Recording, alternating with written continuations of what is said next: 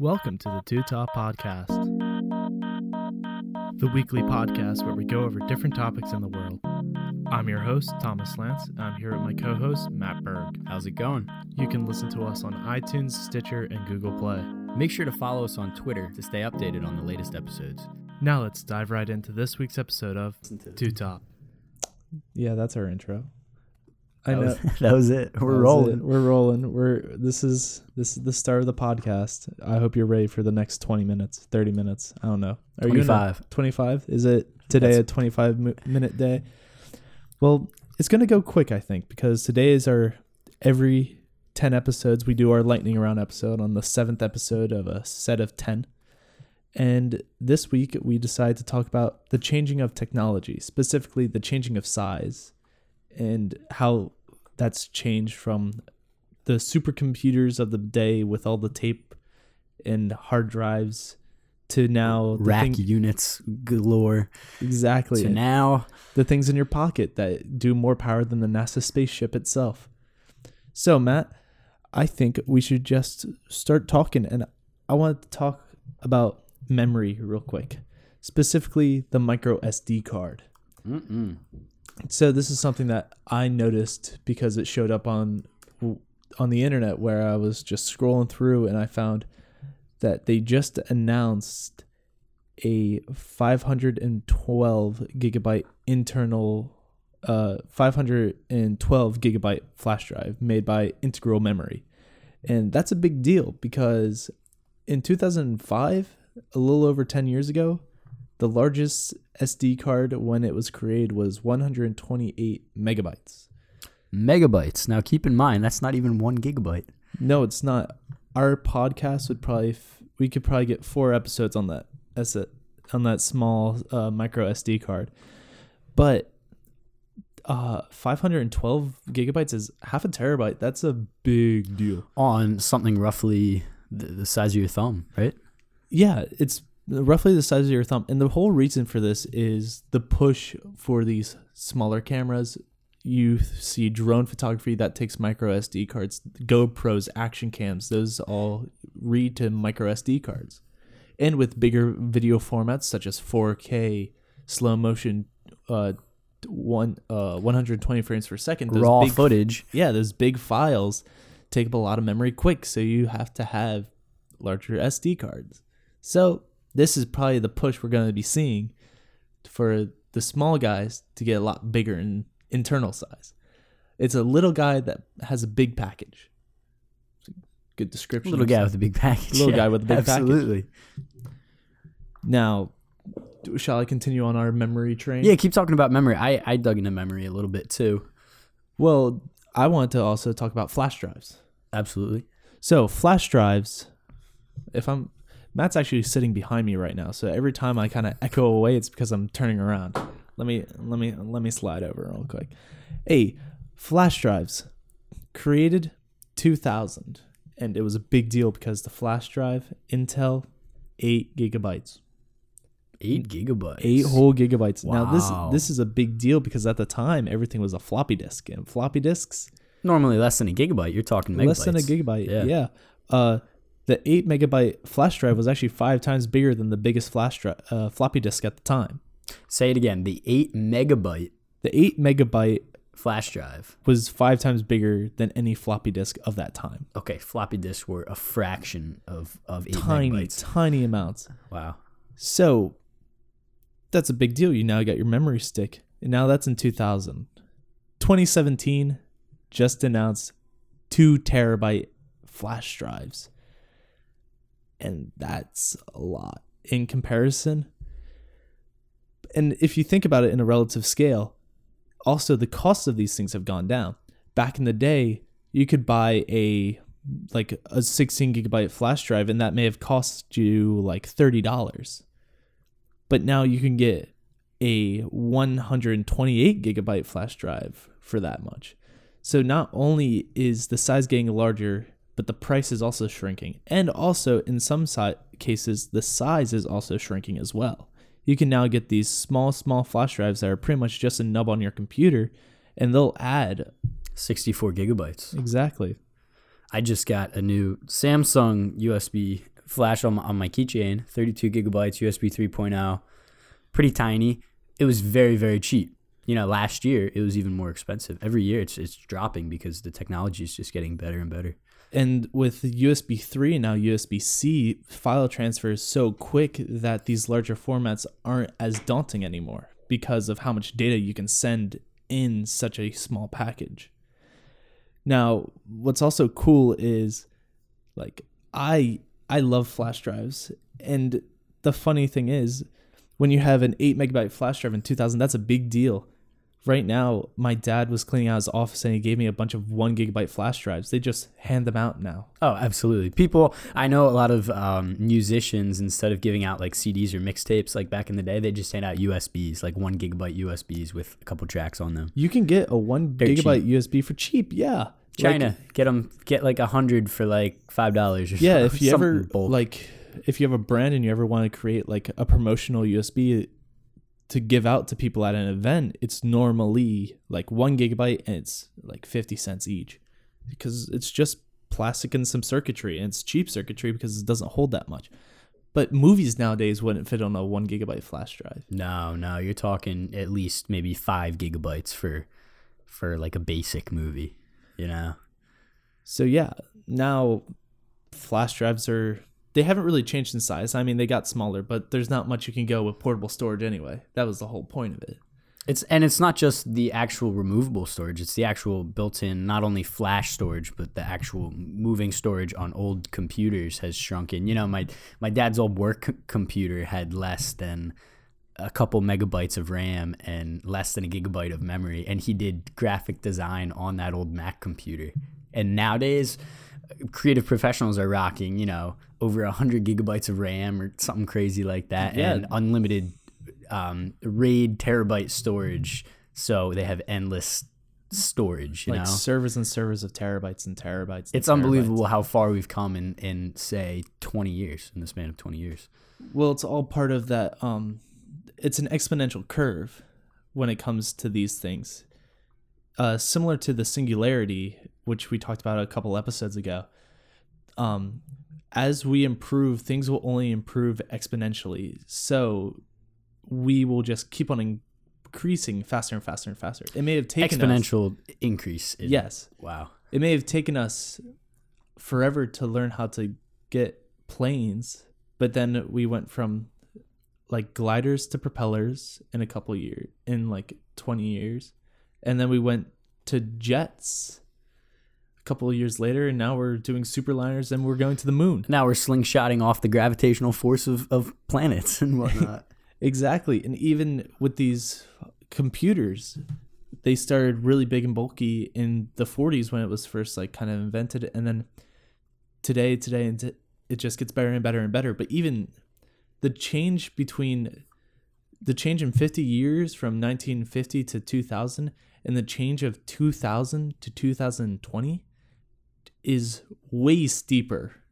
And it just shows that we're going to keep going up. And you start to wonder, it's how far can we go down this track? Well, I remember alluding to our singularity episode. You said twenty fifty was the expected doomsday date in, in a sense, right?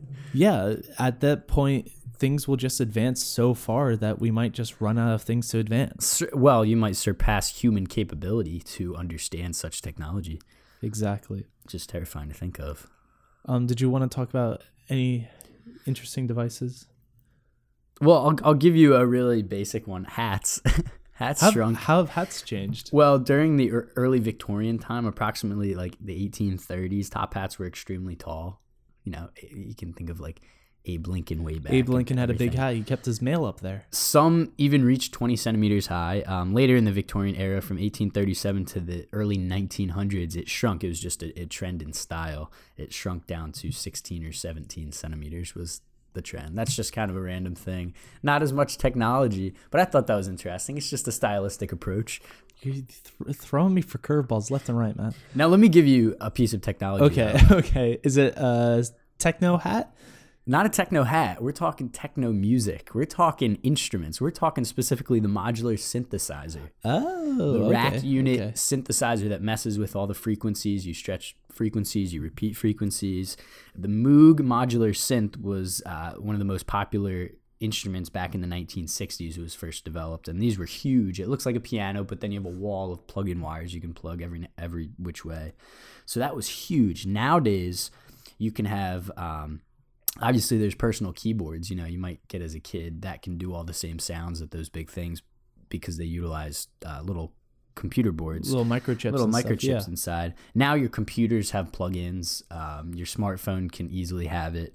Um, there's a really cool company called Teenage Engineering that creates that created a device called the O P one, which is the most popular synth, I'd say, in the music industry right now. Um, it's roughly like nine hundred dollars, and it's smaller than a computer keyboard, and it can do crazy amounts with the limited input it can take. And that's how a lot of your favorite tracks are produced today. Techno, um, pop songs, even, you know, alternative indie music uses these synthesizers. So we once had the huge Moog um, rack units that you couldn't move around, and now you have this little thing that, that charges a lithium battery, and you can bring it to huge arena shows. Yeah, that reminds me of, I remember seeing a tour of Daft Punk's house and where he records. And oh, he, perfect example. Yeah, yeah, he has tons and tons of modular synth. He has custom ones yeah. that, that are stylized to look cool with the set too. So it's not only function, it's form also. And the O P one is something that I've actually, I came across a guy on YouTube that he makes songs on his O P one, but also records himself making the songs. And it's literally just a small,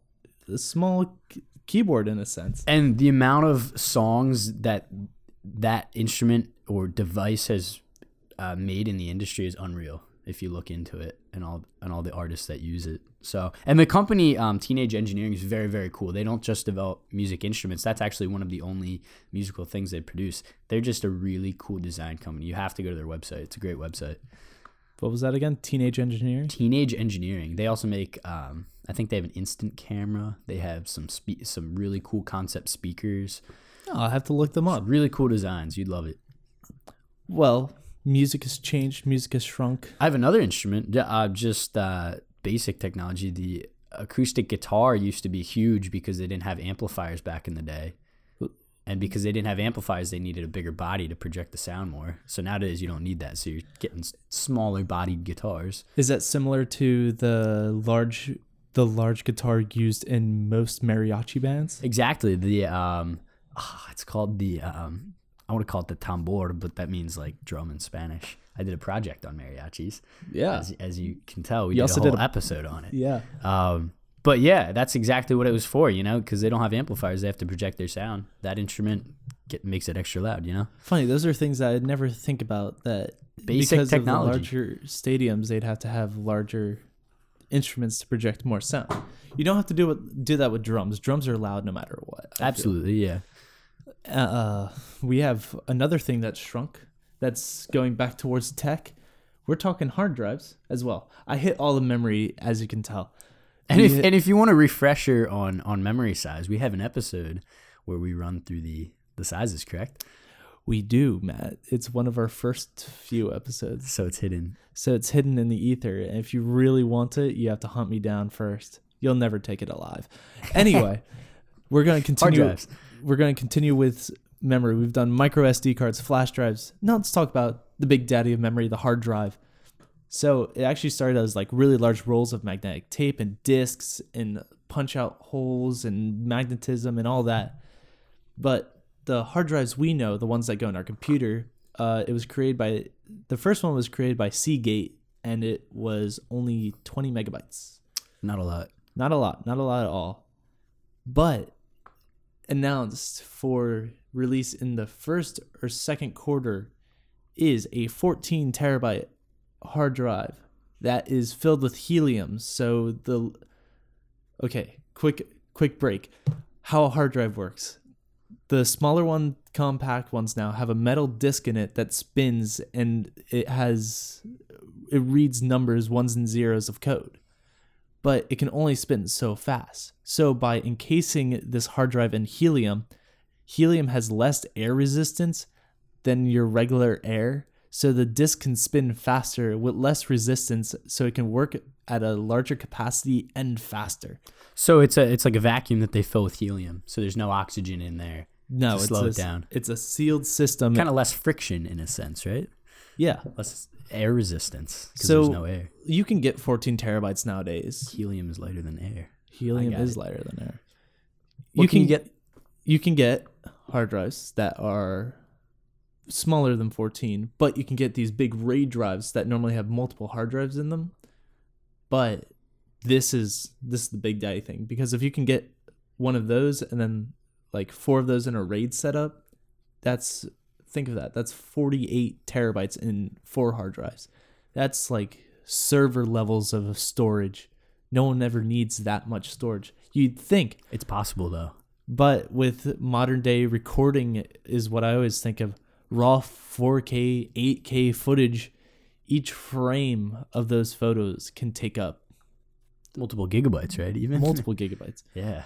I've done stuff in four K just for fun, and the file size is enough to delete the video itself once you're done because the footage is just too big to keep, which surprises me of all these people who like save everything that they've shot, and it's just the size The size of that file and the size of the storage must be insane.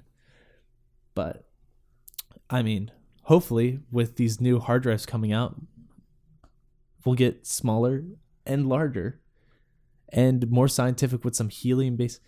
I love it when technology is not just dealing with ones and zeros, but also dealing with like the science and chemical makeups. In you're fighting physics better. At that point yeah. when you're using helium. And I think it's interesting that you said that because um, we use, I mean, there's flash storage now that doesn't require any moving parts, but I guess, I guess you're limited in some ways there. So that's why they, they resorted to the still moving magnetic disk to con- collect that binary code, but now it doesn't have that resistance. So I, I, I assume that makes it as fast as a, a flash memory where there's no moving parts at all. Yeah, forget me if I'm wrong, but I believe the problem though with flash storage is it's really hard to re like rewriting flash storage after a couple times slows down the drive. I think you're right. I think I've heard that also. Because there's like trace data that gets stuck on these flash drives because it's not when there's ones and zeros and a magnetic arm that controls it, you can switch on and off.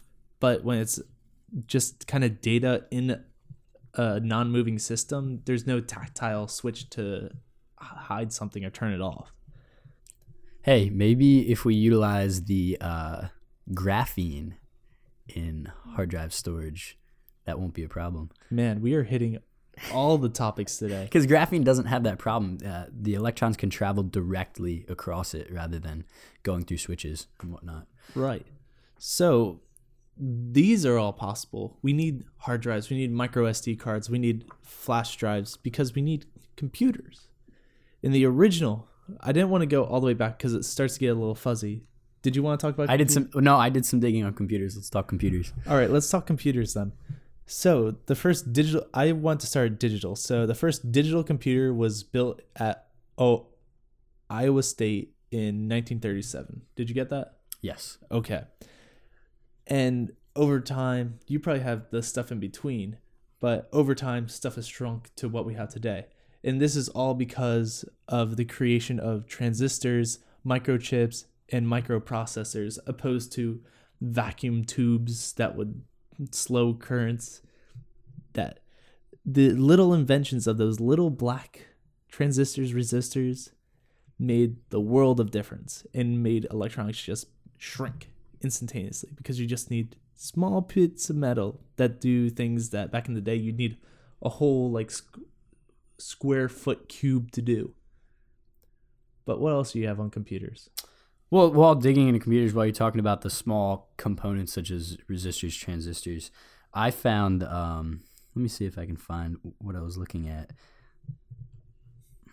Was it the I found what the smallest transistor was, and it was whatever, like anyway, modern day smallest modern transistor? Day, because that that was the biggest jump in making computers smaller, just combining those elements into, like you said, from vacuum tubes into small little guys that use chemicals to do the same processes that a bigger device would do.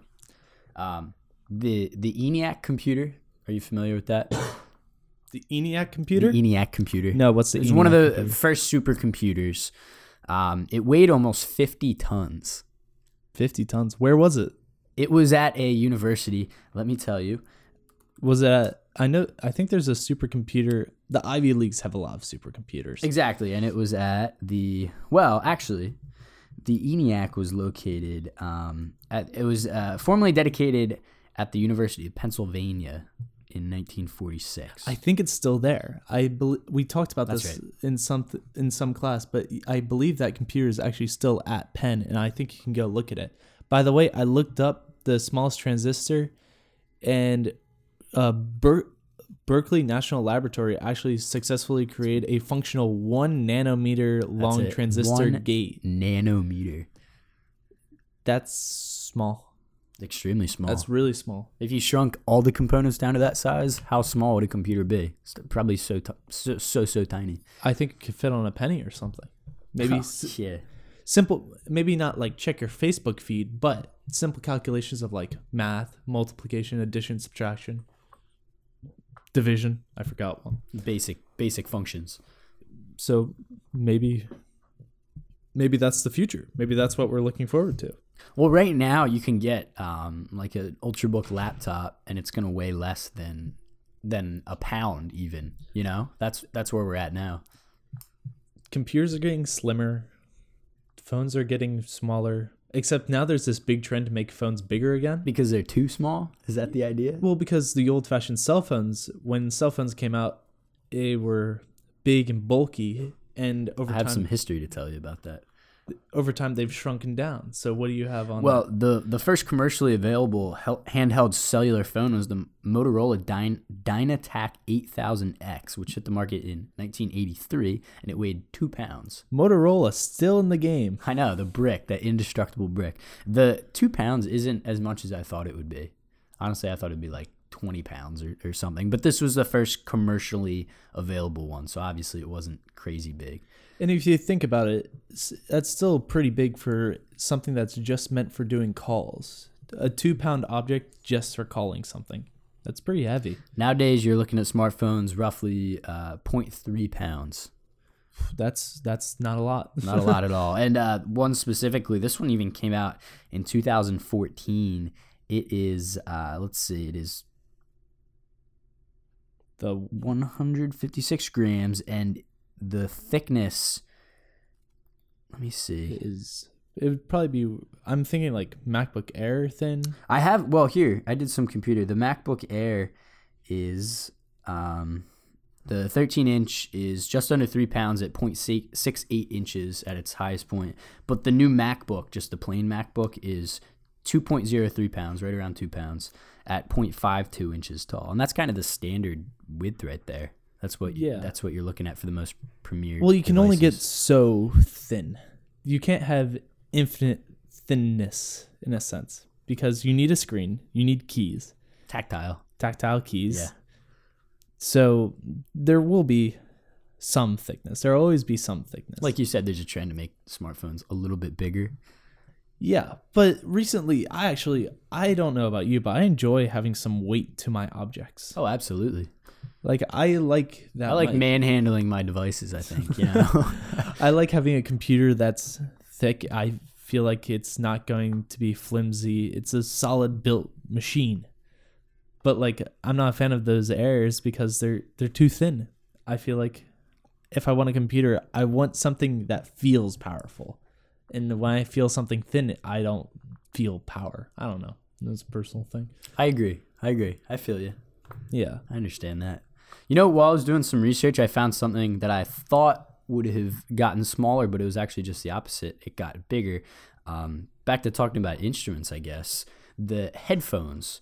Um, nineteen ten, the first pair of headphones were developed for, for the Navy, um, and it was mostly used by uh, telecommunication operators at the time to hear signal coming through. And they weren't really powered headphones. They could they kind of just transmitted the signal that was received, so they weren't like preamp P A type headphones. Yeah. So they eventually transferred to powered amplifiers that got bigger, and that's where speakers came from, and thus are new. You know, everybody can hear with a speaker rather than listening to a tiny speaker. So that got bigger as time went on. Well, interesting. Th- I guess you're adding more parts to it. But another thing that has shrunk is the camera.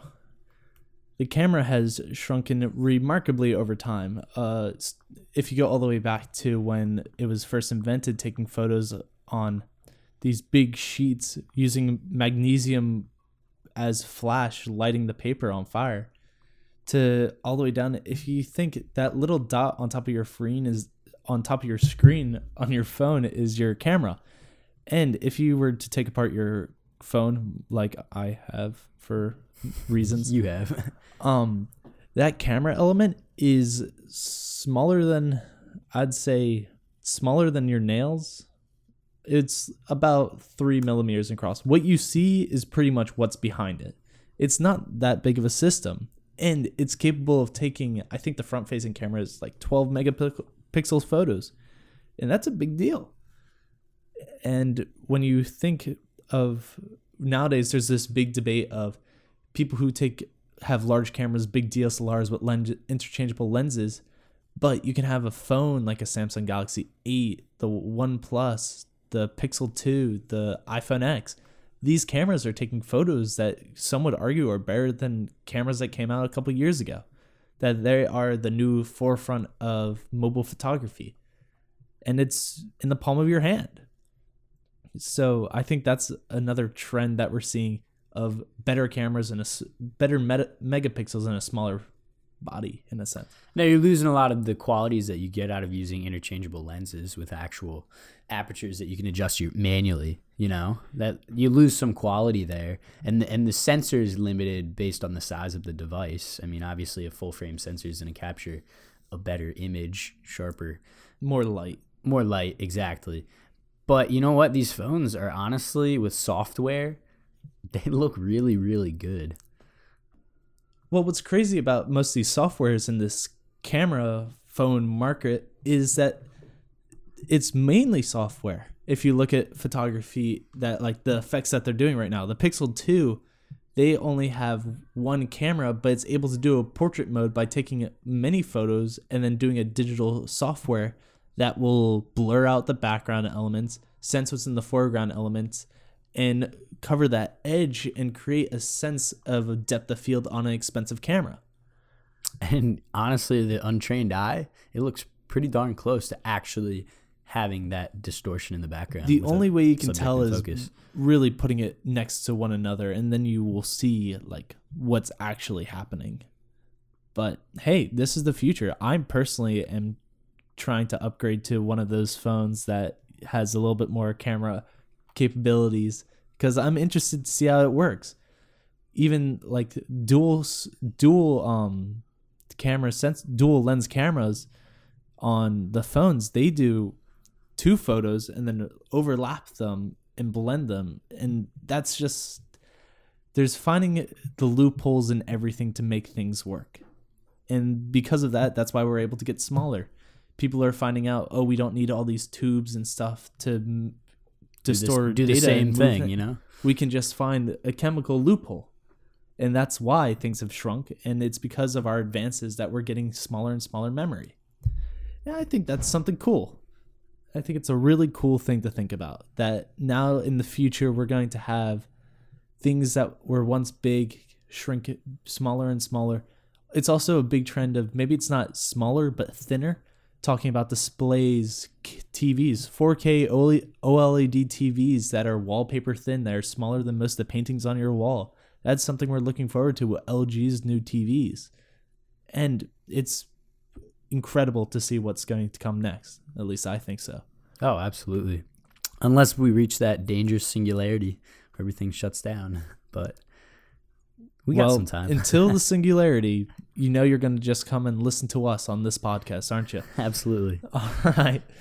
Well, I hope you guys enjoyed this episode, our little lightning round that, you know, we got together. We talked about things that shrink, in a sense.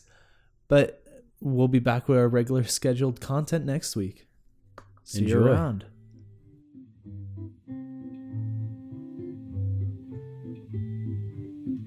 This was Two Top, an independently created and run podcast created by Thomas Lance and Matt Berg and produced by Thomas Lance.